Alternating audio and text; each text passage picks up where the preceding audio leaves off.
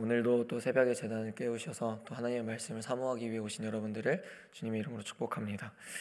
오늘 우리가 함께 나눌 말씀은 누가복음 15장입니다. 누가복음 15장은 어, 사실 지겹게 많이 들으셨으리라 생각이 됩니다.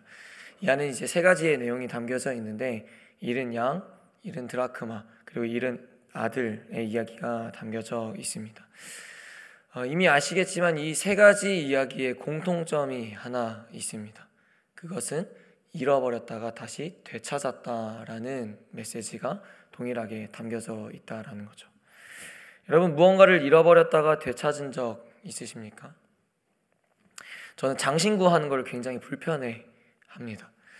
요즘 애들은 이렇게 연애를 하면 커플링도 맞추고 하는데 어, 저는 어렸을 때 제 안에 그래도 기준이 나는 꼭 결혼하는 사람이랑만 커플링을 하겠다라는 그 다짐이 있었습니다.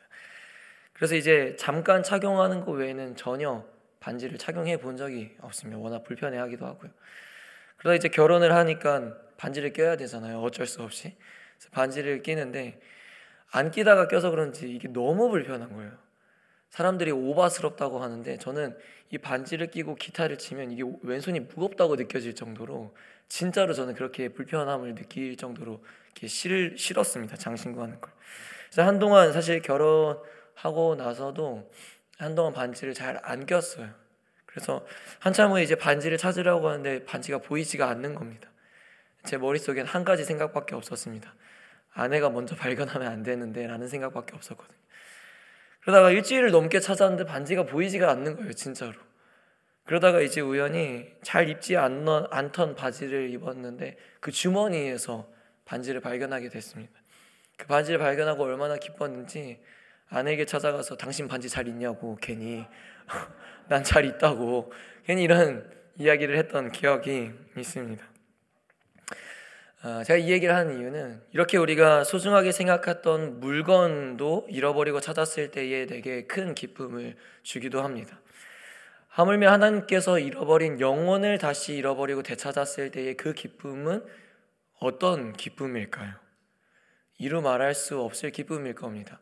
굳이 우리가 비교해 보자면 믿지 않는 내 제사가 또는 내 자식이 내 남편이 그리고 내 친구가 예수를 믿겠다고 내가 교회를 다니겠다고 라는 그 기쁨이 얼추 우리에겐 상상해 볼 수 있는 기쁨이지 않을까 싶습니다.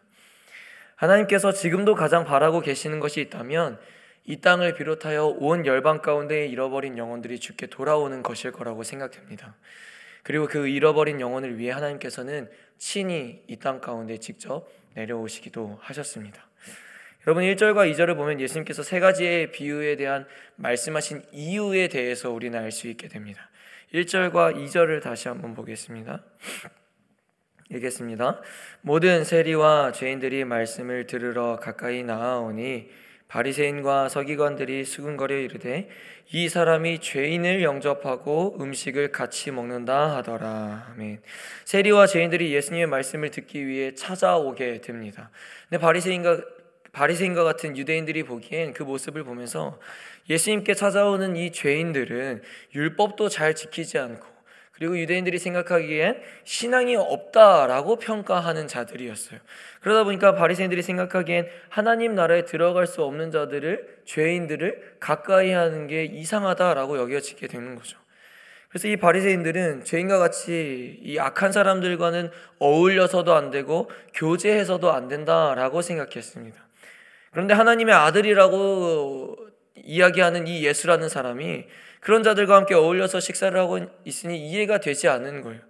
그런데 여러분, 우리 예수님은 이 일을 하기 위해 오신 거예요.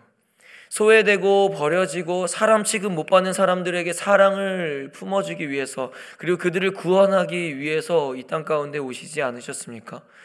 그렇다면 우리도 그런 예수님을 닮아서 주변에 소외되고 나는 버려졌다고 생각하는 사람들, 또 사람들 사이에서 상처받고 홀로 있는 자들을 사랑으로 품어야 될 줄로 믿습니다. 그게 지금 우리가 해야 할 일이며 그게 바로 교회가 해야 할 일인 겁니다. 우리도 과거에는 여러분 잃어버린 양의 모습이지 않았습니까? 잃어버린 탕자의 모습이지 않았습니까? 그러나 하나님은 자격 없는 나를 찾아주셨고, 나를 맞아주셨고, 죄인이었던 나를 이제 자녀로 삼아 주셨습니다. 그럼 우리도 이제는 하나님의 마음을 품어서 하나님의 눈으로 영혼들을 바라볼 줄 알아야 된다라는 거죠. 그런데 여기서 우리가 조심해야 할 점은 1절과 2절에서 이야기했던 것처럼 나도 모르게 바리새인과 같은 모습이 있지 않은가라는 모습을 점검할 줄 알아야 됩니다. 속담에도 개구리가 올챙이적 생각 못한다라는 말이 있듯이 마치 이미 나는 구원받았다라는 착각과 그리고 스스로를 의인으로 생각하면서 죄인과 같은 자들을 가까이 하지 않는 모습, 또 교회를 다니고 예배를 열심히 드리지만 세상에 속한 자처럼 살아가는 모습들. 여러분, 이러한 모습이 내게 없는지 점검해야 된다라는 겁니다. 우리 주님은 자신에게 나오는 죄인들을 다 마다하지 않고 다 품으셨습니다. 그 사람의 상황이 어떠하든지 그 사람이 어떤 취급을 당하든지 간에 자기에게 나오는 자들을 다 품어 주셨어요. 우리 그리스도인들이 이래야 됩니다. 우리 교회가 이런 교회가 되어야 합니다. 여러분 정말 더러운 노숙자가 교회 찾아온다면 어떻게 하시겠습니까? 마음 같아서는 다 품을 수 있을 것 같으시죠? 막상 그러한 상황에 처하면 쉽지 쉽지 않습니다. 반갑게 다른 사람을 대하듯이 그 사람을 대할 수 있냐라는 겁니다. 예배를 드릴 때 더러운 옷을 입고 냄새가 나는 사람이 내 옆에 있다면 여러분 참고 그 사람을 품으며 예배에 집중하며 예배를 드릴 수 있냐라는 겁니다. 저는 서울 광나루에 있는 이 장신대학원에 나왔는데 학교를 다닐 때 광나루 2번 출구에 항상 자주 노숙자분이 항상 쭈그려 계셨습니다. 그러면 학교를 갈 때마다 지갑을 꺼내서 일부의 돈을 그분에게 드리곤 했어요. 근데 제가 지나고 보니까 후회가 되는 부분이 있더라고요. 그게 뭐였냐면 왜 내가 그분을 모시고 밥 한 번 대접하지 못했을까? 왜 내가 그분에게 복음을 전하지 못했을까? 부끄럽지만요. 저도 모르게 더럽다라는 인식이 있었던 거예요. 저도 모르게 굳이 가까이 그렇게까지 해야 되는가? 라는 생각이 제 안에 있었던 겁니다. 사랑하는 성도 여러분, 믿는 우리에게 예수의 마음이 더 충만하게 부어지기를 간구합시다. 그리스도의 사랑을 말로만 흘려보내는 게 아니라 행동으로 흘려보낼 수 있는 자가 되게 해달라고 기도합시다. 믿는 우리는 그리고 우리 제자광성교회는 이러한 자들을 품는 사람들, 품는 교회가 되어야 합니다. 여러분, 과연 우리 교회는 돈 없고 가난하고 소외되고 사람 취급 못 받는 사람들을 품을 교회가 준비가 되어 있는 교회입니까? 요즘 교회들은요, 점점 화려해지고 고급스러운 느낌으로 가난한 자들이, 소외된 자들이, 사람 취급 못 받는 자들이 교회에 들어오기엔 어려운 느낌을 주곤 한다고 합니다. 여러분, 노숙자와 같은 분들이 들어왔을 때는 또 불친절하게 쫓아내는 교회들도 생각보다 많아요, 생각보다. 그러나 그건 교회가 아니라는 거예요. 교회는 언제든지 머리 대신 예수님을 따라서 어떠한 자들이 오더라도 예수님께서 그렇게 하셨듯이 환영하고 품을 수 있는 교회가 되어야 되고 그런 성도가 되어야 할 줄로 믿습니다. 그리고 그 교회, 그 성도가 우리가 되어야 합니다. 잃어버린 양의 비유를 보면 알 수 있듯이 돈이 많고 적고 사람이 깨끗하고 더럽고를 떠나서 하나님 앞에서 모두가 똑같은 양이라는 겁니다. 돈이 많은 양, 돈이 적은 양, 지위가 높은 양, 지위가 낮은 양이 아니라요. 하나님 앞에서는 그냥 내 양이라는 겁니다. 그러나 분명히 중요한 것은 한 가지 이야기하시죠. 7절 말씀을 읽어보겠습니다. 7절입니다. 시작. 내가 너희에게 이르노니 이와 같이 죄인 한 사람이 회개하면 하늘에서는 회개할 것 없는 의인 아흔 아홉으로 말미암아 기뻐하는 것보다 더하리라. 아멘. 주께서는 회개하지 않은 99명보다 회개하는 한 사람으로 인한 기쁨이 내게 훨씬 더 크다라고 분명히 말씀하고 계십니다. 다시 말해 돈이 많건 적건 지위가 높건 낮건 그걸 상관없이 죄인됨을 인정하고 회개하느냐 회개하지 않느냐 그게 더 하나님 앞에서는 중요하다라는 거예요. 지금 교회를 다니고 예배를 드리는 우리는 저를 포함한 우리는 진짜 회개한 한 마리의 양이 많습니까? 아니면 회개한 한 마리의 양이라고 생각했는데 보니까 회개하지 않는 아흔 아홉 마리의 양에 포함된 사람들입니까?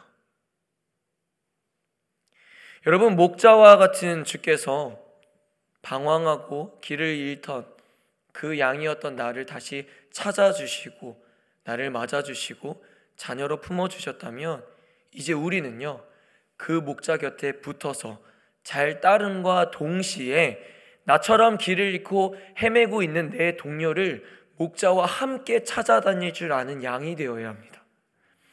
여러분 하나님에게 기쁨이 되는 자들이 되고 싶지 않으십니까? 우리가 찬양에도 그런 찬양이 있잖아요. 나 주님의 기쁨 되기 원하네 라는 찬양. 내가 원하는 한 가지 주님의 기쁨이 되는 것. 여러분 우리가 이 찬양을 수없이 고백을 합니다. 여러분 기쁨이 되고 싶다면 기쁨이 되는 일을 하면 되는 겁니다. 그게 무엇일까요? 오늘 본문에서 하나님께서는 내게 이런 것이 기쁨이 된다라고 합니다. 오늘 본문에서 잃어버린 양을 찾게 되는 것, 회개하고 죽게 돌아오게 되는 것, 그 자를 찾는 게 내게 기쁨이 된다라고 분명히 말씀하고 계시지 않습니까?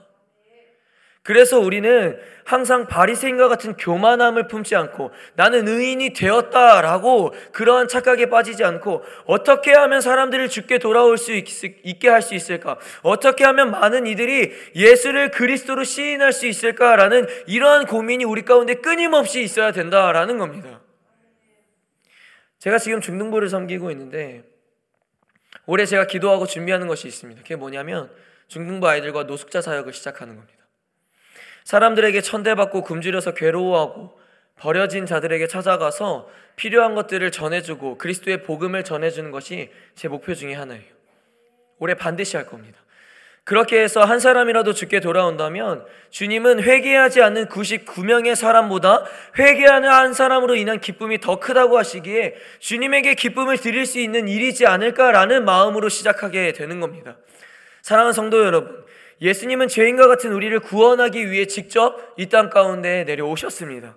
그리고 과거의 죄인이었던 우리가 지금은 자녀로 칭함을 받고 있다면 우리는 이미 하나님 앞에 그리스도 앞에 우리는 이미 갚을 수 없는 엄청난 은혜를 빚지고 있는 자들입니다. 맞습니까?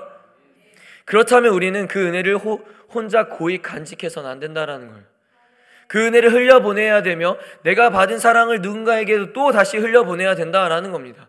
목자가 한 마리의 양을 찾기 위해서 열심히 뛰어다니듯이 우리도 이제는 구원받았다면 우리가 잃어버린 양에서 해방되었다면 자유함을 얻고 목자 곁에 붙어 있는 존재들이 되었다라고 생각이 된다면 우리도 잃은 영혼을 찾아서 하나님이 지금도 당신을 찾고 계신다고 하나님이 지금도 당신이 돌아오기를 누구보다 기다리고 계신다고 그렇게 말해줄 수 있는 자들이 우리가 되어야 되는 거고 그리스도인들이 되어야 되는 거고 성도가 되어야 되는 거고 지금 이 땅에 교회들이 해야 할 역할인 겁니다.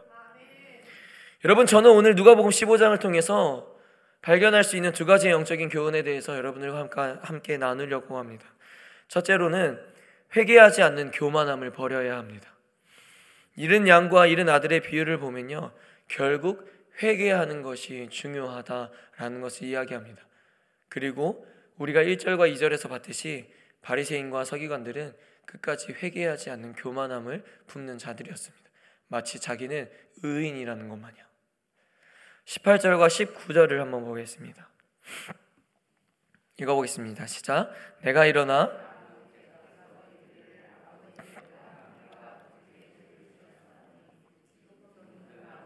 아들이라 일컬음을 감당하지 못하겠나이다. 나를 품꾼의 하나로 보소서 하리라 하고 아멘. 아들은 비로소 자신이 아버지께 잘못했음을 깨닫게 됩니다. 그리고 어떻게 합니까? 18절에 가장 처음 보면 내가 일어나 아버지께 가서라고 표현해요. 어떻게 한다고요? 아버지께 가는 거예요. 왜요? 죄를 용서해 달라고. 우리는 우리의 죄인됨을 인정하고 날마다 주님 앞에 회개하는 것이 필요합니다. 잃어버린 아들들이 아버지께 찾아가서 용서를 구했듯이 우리도 주님 앞에 나아가 그 죄를 용서해 달라고 간구해야 하는 겁니다. 여러분 잘못했다는 것은요 생각으로만 하지 않습니다. 진짜 잘못했고 반성한다면 그 대상에게 찾아가서 용서를 구해야 진짜 용서를 받음으로부터 그 죄를 자유함을 얻게 될 수 있게 되는 거죠. 우리는 대단한 무언가를 실수했을 때만 회개하는 습관을 버려야 합니다. 우리는 매일매일 주님 앞에 회개하며 주님께 엎드려야 하는 존재들입니다. 회개하지 않는다는 것은 내가 잘못한 것을 알지 못한다는 것이며 내가 하나님 없이도 충분히 내가 이 일을 잘하고 있다라는 그 교만함에 빠지게 됩니다. 그래서 우리는 회개하지 않는 교만함을 버려야 할 줄 알아야 되는 겁니다. 앞에서 말했던 바리새인들이 대표적으로 회개하지 않은 교만함을 품던 자들이었죠. 우리도 먼저 믿었다고 해서 여러분 안주하지 말고 항상 조심하고 항상 깨어 있는 자들이 되어야 할 줄로 믿습니다. 두 번째로는 영혼을 찾는 하나님의 마음을 품으라입니다. 드라크마의 비유를 보면요. 10개의 드라크마, 드라크마가 있는데도 불구하고 한 개의 드라크마를 잃어버렸을 때 찾는 자의 모습을 이렇게 기록하고 있습니다. 8절을 보겠습니다. 8절입니다. 시작. 어떤 여자가 열 드라크마가 있는데 하나를 잃으면 등불을 켜고 집을 쓸며 찾아내기까지 부지런히 찾지 아니하겠느냐. 아멘. 10개의 드라크마 중에서 한 개, 굳이 고작 한 개 잃어버렸는데도 불구하고 온 집을 다 돌아다니며 찾는다는 것입니다. 여러분 주께서 이 비유를 통해서 뭘 이야기하고 싶으셨던 걸까요?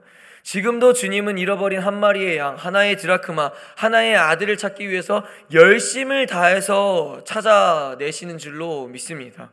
그러기에 우리도 주님과 같은 마음을 품고 잃어버린 양을 찾기 위해서 열심을 다해야 된다라는 거예요. 예배 열심히 드리고 말씀에 크게 아멘하고도 교회에만 머물러 있으면 여러분 우리는 잃어버린 영혼을 찾을 수 없습니다. 주께서 잃어버린 영혼을 찾기 위해 이 땅에 오신 것처럼 목자가 양을 찾기 위해 뛰어다닌 것처럼 잃어버린 드라크마 하나를 찾기 위해 온 집을 뒤집어 엎어버리는 것처럼 우리는 찾으러 다녀야 된다라는 겁니다. 그게 아버지의 마음을 품은 자의 모습이며 하나님이 기뻐하시는 일을 하는 자의 모습이다라는 겁니다. 말씀을 정리하겠습니다. 사랑하는 성도 여러분, 우리는 교회 내에서 열심히 봉사하고 섬기며 적극적인 신앙생활을 함으로 마치 나는 하나님 나라에 들어갈 자격이 있어 라고 착각할 수도 있습니다. 또 직분이 높아졌다고 교회 생활을 오래 했다고 해서 누군가를 정죄하거나 비난해서도 안 됩니다. 그건 바리새인과 같은 모습이기에 우리의 과거의 모습을 잊어버리지 말고 나를 품어주시고 구원해주신 주님께 날마다 주님 앞에 회개하며 용서를 구하며 주님 앞에 겸손한 마음을 품는 자들이 되어야 합니다. 그리고는 그 사랑을 전하며 과거에 나와 같이 잃어버린 영혼을 찾는 데 힘써야 합니다. 하나님의 마음을 품으면서 하나님의 시선으로 그 영혼들을 바라보며 주께서 잃어버린 그 영혼들을 우리가 함께 찾아낸다면 주께서 그와 함께 우리에게 그 기쁨의 잔치를 초대해 주실 줄로 믿습니다. 오늘 말씀을 기억하면서 우리 이 시간 함께 기도했으면 좋겠습니다. 이 시간 기도할 때 말씀을 기억하면서 주님 제게 바리새인과 같은 교만함이 있다면 회개하게 하시고 마치 나는 이미 의인인 것 마냥 누군가를 평가하고 정죄했더라면 용서하여 주시옵소서. 더욱더 예수님의 마음을 품고 영혼들을 바라보게 하시고 소외되고 가난하고 어려운 자들을 가까이 하는 그리스도인이 되게 하시고 그 교회가 바로 우리 교회가 되게 하여 주시옵소서. 우리 시간 주여 한번 믿고 기도하며 나아가겠습니다. 주여 사랑과 은혜가 풍성하신 주님 오늘 말씀을 떠올리며 기도하게 하여 주옵소서. 주님 먼저는 우리의 마음 가운데에 내 마음 가운데에 바리새인과 같은 교만함이 있지 않았는지 돌아보게 하여 주시옵소서. 마치 나는 구원받은 것처럼 마치 나는 다 아는 것처럼 마치 나는 의인인 것 마냥 누군가를 평가하고 정죄하고 죄인이고 더러운 자들을 품지 않으려고 했던 내 모습이 있었다면 주님 앞에 용서를 구하며 회개합니다. 주님, 예수의 마음이 더 내 안에 충만히 임하게 하여 주시옵소서. 그래서 주님 어렵고 소외되고 가난하고 사람 취급 못 받는 자들이 내 곁에 왔을 때 예수님께서 그려 하셨던 것처럼 그들을 품고 함께 기도할 수 있는 자가 되게 하여 주시옵소서. 주님 그러하기 위해선 내 안에 예수의 마음이 충만히 임해야 됩니다. 주님 내 안에 예수의 마음이 충만히 임하게 하셔서 주님 나의 마음과 나의 시선이 다 예수밖에 없게 하여 주시옵소서.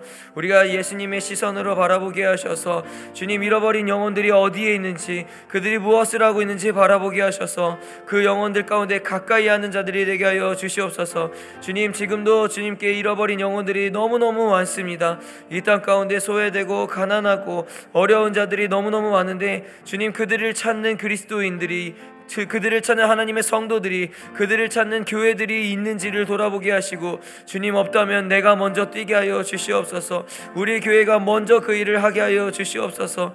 그래서 주님 잃어버린 영혼들을 찾음으로써 주님께 인도함으로써 아버지 그들이 회개하고 돌아갈 때 주님께 큰 기쁨이 될 수 있도록 주님 받아 주시옵소서. 온전히 그 일 가운데 동참할 수 있게 하여 주시옵시고 앞으로도 이 말씀을 떠올리면서 적극적으로 뛰어다니며 잃어버린 영혼들을 발견할 수 있도록 주님 더욱더 우리 마음 가운데에 예수의 마음을 품게 하여 주시옵소서. 사랑과 은혜가 풍성하신 주님, 오늘도 새벽을 깨워 말씀을 듣게 하심을 감사드립니다. 주께서는 이 땅에 잃어버린 영혼들을 아버지께로 인도하기 위해 오셨고 주가 오심으로 더러운 죄가 자녀로 칭함을 받을 수 있게 되었습니다. 그런데 그 은혜를 받았음에도 불구하고 저는 주님과 같이 잃어버린 영혼들을 찾아다니며 품지 못했음을 이 시간 회개합니다. 때로는 바리새인과 같이 신앙생활을 오래 했다는 이유로 이것저것 봉사를 많이 한다는 이유로 누군가를 정죄하고 비난했던 과거의 내 모습을 용서하여 주시옵소서. 날마다 주님 앞에 회개함으로 교만함이 틈타지 않게 하시고 내게도 아버지의 마음을 충만히 부어 주셔서 잃어버린 양을 찾기 위해 열심히 뛰어다니는 목자의 모습이 내게도 있게 하여 주시옵소서. 말로만 주님의 기쁨이 되기 원한다는 그 고백을 하지 않게 하시고 진짜 주께서 기뻐하시는 일, 한 영혼이 회개하고 주께 돌아올 수 있도록 인도하는 축복의 통로로 나를 사용하여 주시옵소서. 오늘도 주님 다시 한번 이 말씀을 듣고 또 교회 밖을 나가며 세상으로 나아갑니다. 오늘의 이 말씀을 분명하게 우리의 마음판에 새기게 하셔서 세상 가운데 빛과 소금의 역할을 감당할 수 있는 하나님의 성도들이 바로 우리가 되게 하여 주시옵소서. 예수님의 이름으로 기도리옵나이다. 아멘. 주여 주여 주여. 사랑의 주님 오늘 말씀을 떠올리며 더욱더 기도하게 하여 주시옵소서 하나님 마음판에 온전히 새기게 하셔서 머리로 아는 말씀이 아니라 마음으로 알게 하시고 실천하며 나아가게 하여 주시옵소서. 주님 분명하게 오늘 말씀을 들었습니다. 순종할 수 있는 믿음과 용기를 더하여 주시옵소서. 이제 다시 우리가 세상으로 나아갈 텐데 그 세상 속에서 이 말씀을 떠올리며 내 주변에 잃어버린 영혼들이 없는지를 찾게 하여 주시옵시고 그 영혼들을 발견할 수 있는 눈을 보게 하여 주시옵소서. 그들을 품게 하시고 주님 그들을 주님께로 인도할 수 있는 방법들을 간구하게 하여 주시옵소서. 주님 우리의 마음 가운데 예수의 마음이 더 부어지게 하여 주시옵소서. 온전히 내 안에 예수밖에 없게 하시고 예수로 충만해지게 하여 주시옵소서. 그렇게 하나님께 기쁨이 되는 성도가 되게 하시고 하나님께 기쁨이 되는 그리스도인들이 되게 하여 주시옵소서. 주여